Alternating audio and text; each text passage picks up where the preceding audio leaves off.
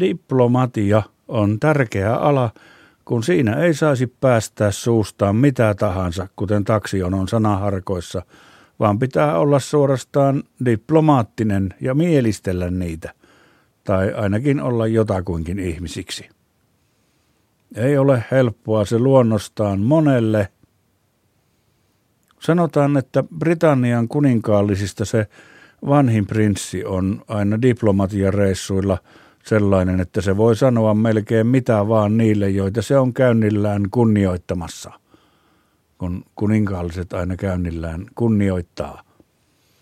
Ja ongelma on se, että se kunnioittamassa oleva prinssi, se ei ole mikä tahansa helppo heikki, joka tokaisee jotain, mikä saman tien unohtuu muilta, vaan kun se prinssi näet on Englannin kuningattaren puoliso, niin jollain lailla sen sanomiset valtiovierailulla ja muilla lehdistön mikrofonien ja kameroiden ja TV-kameroiden keskellä, ne eivät ihan luiskahda huomaamatta samalla tavalla kuin menisi jonkin kylähullun möläytys silakkamarkkinoilla. Niitä on sen prinssin töksäytyksiä ihan internettiinkin kirjattu, kun se esimerkiksi sanoi skotlantilaiselle autokoulun opettajalle vuonna 1995, että – Millä ilveellä te pidätte nämä paikalliset niin kauan irti viinasta, että ne saavat insiajon läpi? Ja kuulemma hän osoitti kiinnostustaan paikallisväestön alkuperää kohtaan lausumalla Cayman saarilla, että eikö suurin osa teikäläisistä täällä polveudu merirosvoista? Edelleen kansallispuvussa oleva Nigerian presidentti sai kuulla prinssiltä vuonna 2003, että näytät, siis siinä kansallispuvussa, näytät siltä, kun olisit maaten menossa. Ja tutustumiskäynnillä Salfordin yliopistossa avaruusnäyttelyssä prinssi puolestaan tokaisi rakettilennosta palavasilmäisesti innostuneelle 13-vuotiaalle koululaiselle, että sinänsä et kyllä koskaan tuolla raketilla tule lentämään, sinä olet liian lihava astronautiksi.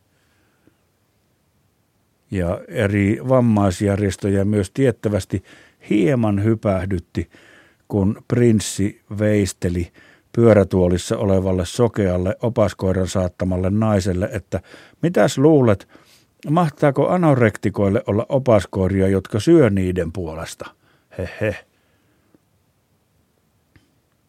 Niin semmoisissa sanomisissa on kyllä selittelemistä sitten lehdistösihteerillä helposti koko iltapäiväksi.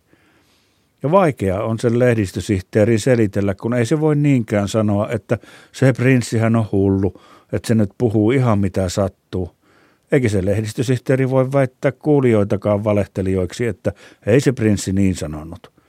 Vaan se vain joutuu siinä vääntelemään käsiään naama punaisena ja kravattiaan avarammaksi kiskoen siinä kärvistellä ja kuikistella ja keikistellä, että voi voi sentää, ottakaa virrat suolapähkinöt ja Salme, Salme, kaadappa vieraille lisää kahvia. Hei, katsokaa, lentääkö tuolla ylhäällä lokki? Ei kun mehän ollaankin sisällä ja sehän onkin varmaan palovaroitin katossa tuo valkoinen tuossa. Hehe, lokiksi luulin minä tyhmä. Ja sitten lehdistösihteeri lätkäisee itseään otsaan ja laittaa silmiä kierroon ja hokee, että tyhmä, tyhmä, tyhmä, tyhmä. Ja yrittää näyttää seuranäyttämötyyliin liioitellun umpityhmältä, että unohtuu ne prinssin sanomiset mielellään muilta.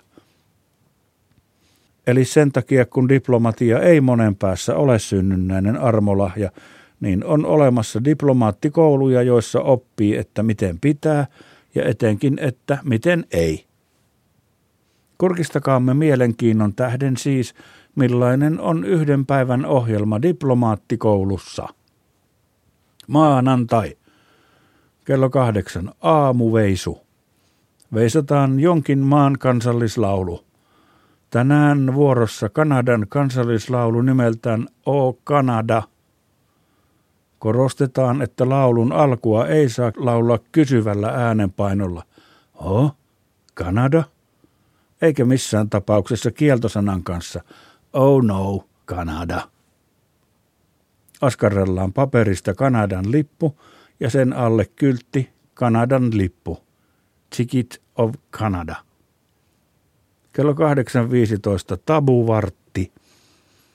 Tänään käymme läpi puheenaiheita, jotka eivät sovi diplomaattibrunssille ja toteamme, että anekdotaalisenakin militaristis-strateginen etnomatematiikka on aihepiiri, jota on syytä välttää diplomaattisten ruokapöytien ääressä.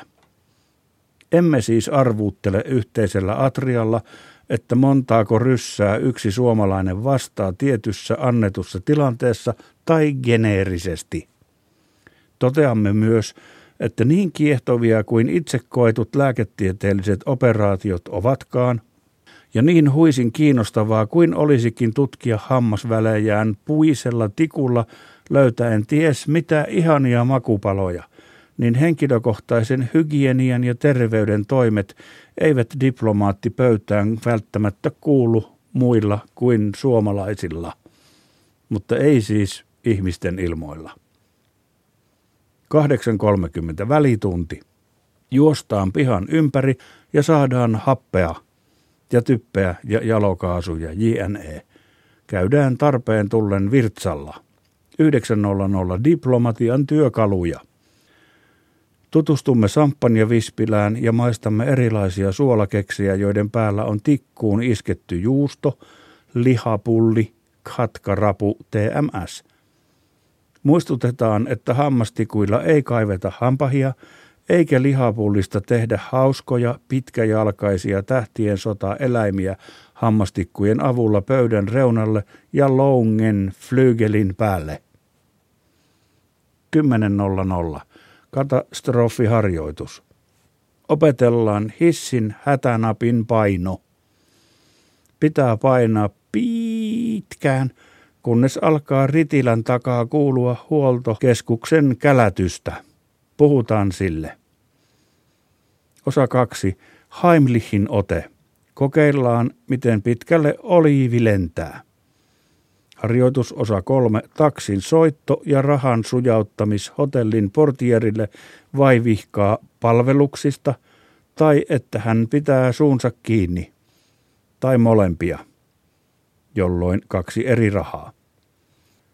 Harjoitus päätetään tutkimalla ja merkkaamalla listasta ne hotellit, joissa on illalla tyynyllä nami ja ne, joissa ei ole. Vältämme jälkimmäisiä. Kello 11. Diplomaatti vai dipsomaatti? Raittius oppea ulkoasiain hallintoon. Tutkitaan Turmiolan Tommi-kirjaa ja jatketaan askartelutehtävää siitä, mihin viimeksi jäätiin. Opetellaan salaisten agenttien temppu, miten voi juoda älyttömästi viinaa menemättä umpikänniin ainakaan ihan heti, öljyn tai juuston avulla. Kokeillaan. Kello 12. Jörö Jukka edustaa Suomea. Tutkitaan Jörö Jukka kirjaa ja puhutaan henkilökohtaisesta hygieniasta. Katsotaan lehdistä miesten ja naisten kuvia ja asuja ja mietitään, että mitä hän nuokin on oikein ajatelleet. Jos on huono olo edellisestä alkoholikokeesta, niin voi istua perällä. Siellä on vissyä kori ja tetris. Kello 13 diplomaattikoulun päivässä on vuorossa syömä. Käydään katsomassa työpaikkaruokalassa ja osa oppilaista laitoksissa, miten kansa syö. Kamerat mukaan, liikuttavaa. Sen jälkeen mennään itse valittuun lähetystöön syömälle. Muistetaan, että ei puhuta montako mitään yksi suomalainen vastaa, ei puhuta katetroinnista, eikä kaivella hampaita tikulla, kun pitää isäntä sen esitelmänsä, joka on pakko kuunnella tai ei saa tarraa. Ne, joilla on jo oravatarra, saavat jänistarran. Kello 15 luokkaan tittelioppia. Opetellaan eri titteleitä ja harjoitellaan niitä parin kanssa – Tunnin lopuksi heitetään tittelit pois. Ja huom, ne jotka ei tiedä mitä tarkoittaa, että heitetään tittelit pois, niin ette enää riisu vaatteita, vaan tulette kysymään mitä tarkoittaa. Kello 15.30. Ryhmä jakautuu kahtia. Kielipuoli menee opettelemaan kieleä, kaupallispuoli kokoontuu pihalle kaupallisen opettelua varten. Kielipuoli – Sää on neutraali puheenaihe, opetellaan sanomaan yhdeksällä kielellä luontevasti on ilmojaa pitännä. Kielistä ovat tänään vuorossa protonavaho, keskinen eteläslaavi ja sibbusvenska.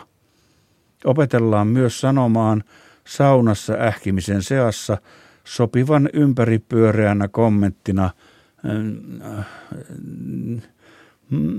niin, että sen voi myöhemmin selitellä joko neutraaliksi, myönteiseksi tai kielteiseksi vastaukseksi esitettyyn kysymykseen tai mielipiteeseen. Kaupallispuoli. Mennään kirpputorille ja tingitetään, yritetään ostaa halvalla ja sitten mennään toiselle kirpputorille ja sitten siellä koedetaan myydä ne mahdollisimman kalleilla.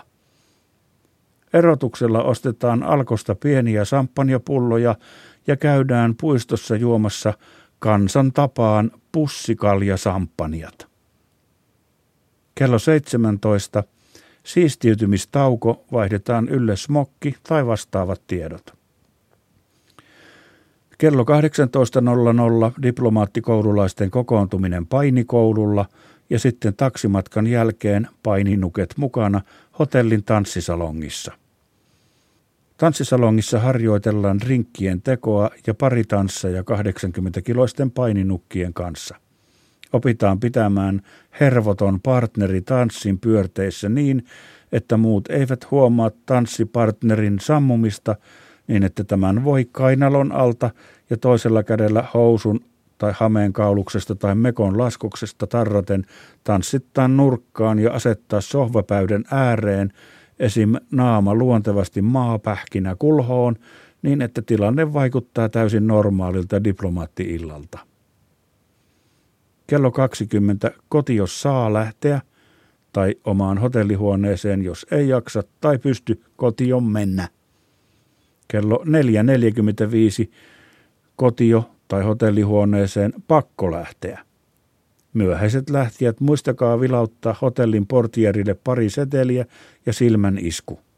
Vaikeneminen on kultaa. Huom, tyynyllä on sinisen suklaanamin lisäksi vieressä punainen burananami.